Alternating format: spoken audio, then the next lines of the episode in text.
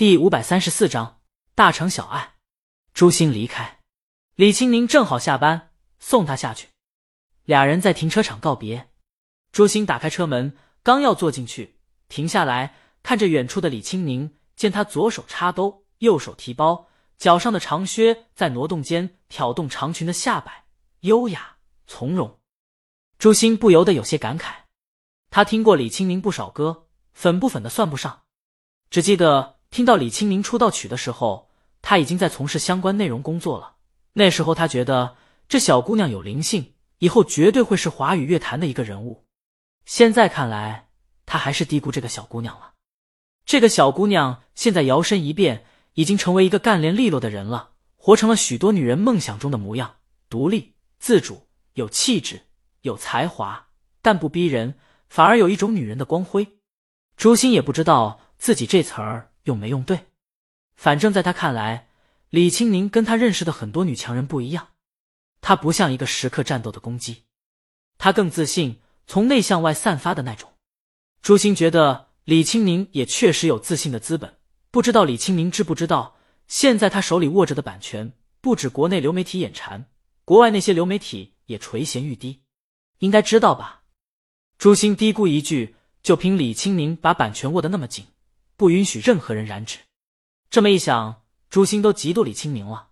有才华就不说了，找个老公还那么有才华，他该不会从未来穿越回来重开的小号吧？朱星乱想着。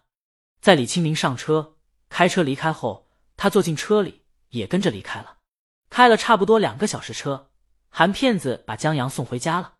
这时候。路灯都亮了，江阳推门进去时，李青宁正坐在沙发上翻看推推。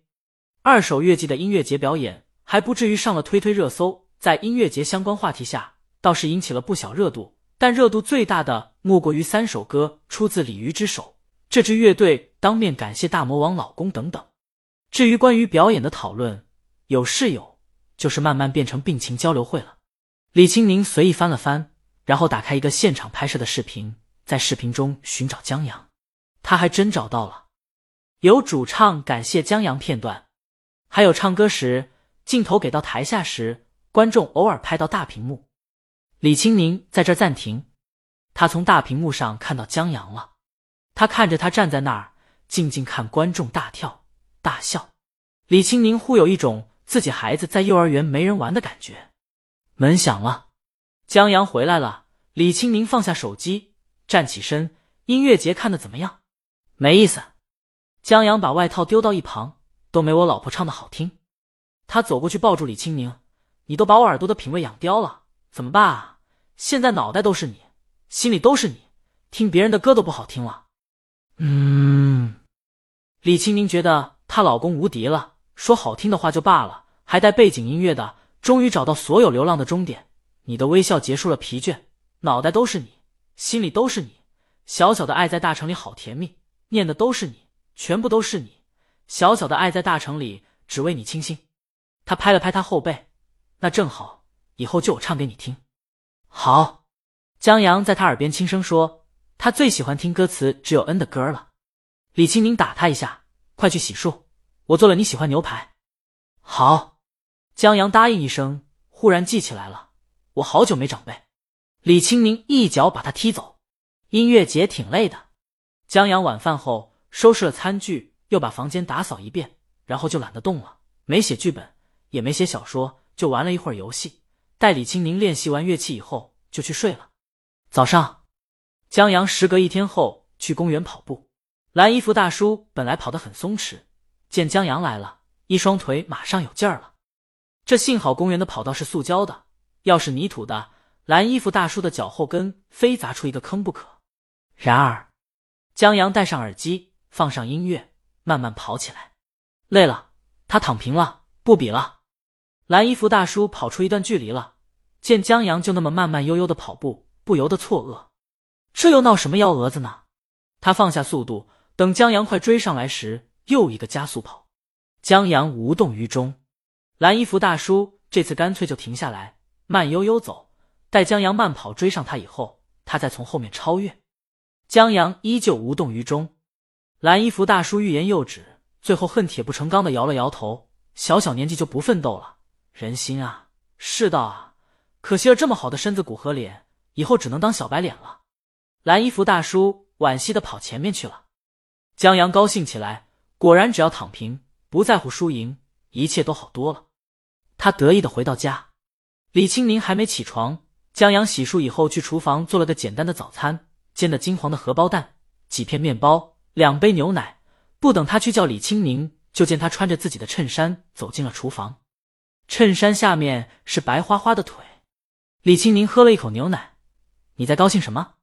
今儿蓝衣服大叔终于让我打败一回。”江阳用手指把李青宁上唇边沾到的奶皮轻轻开下来，顺手舌头舔了舔，不能浪费。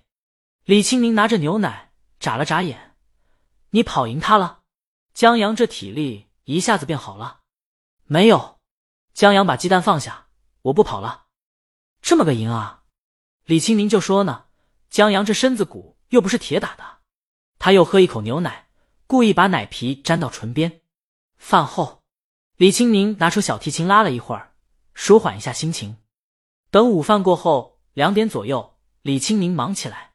霞姐开车把工作人员都带到了小区，两个助理拿着李清明要穿的衣服，造型师和化妆师拿着化妆包等东西。他们在屋里忙着，江阳就坐在客厅玩游戏。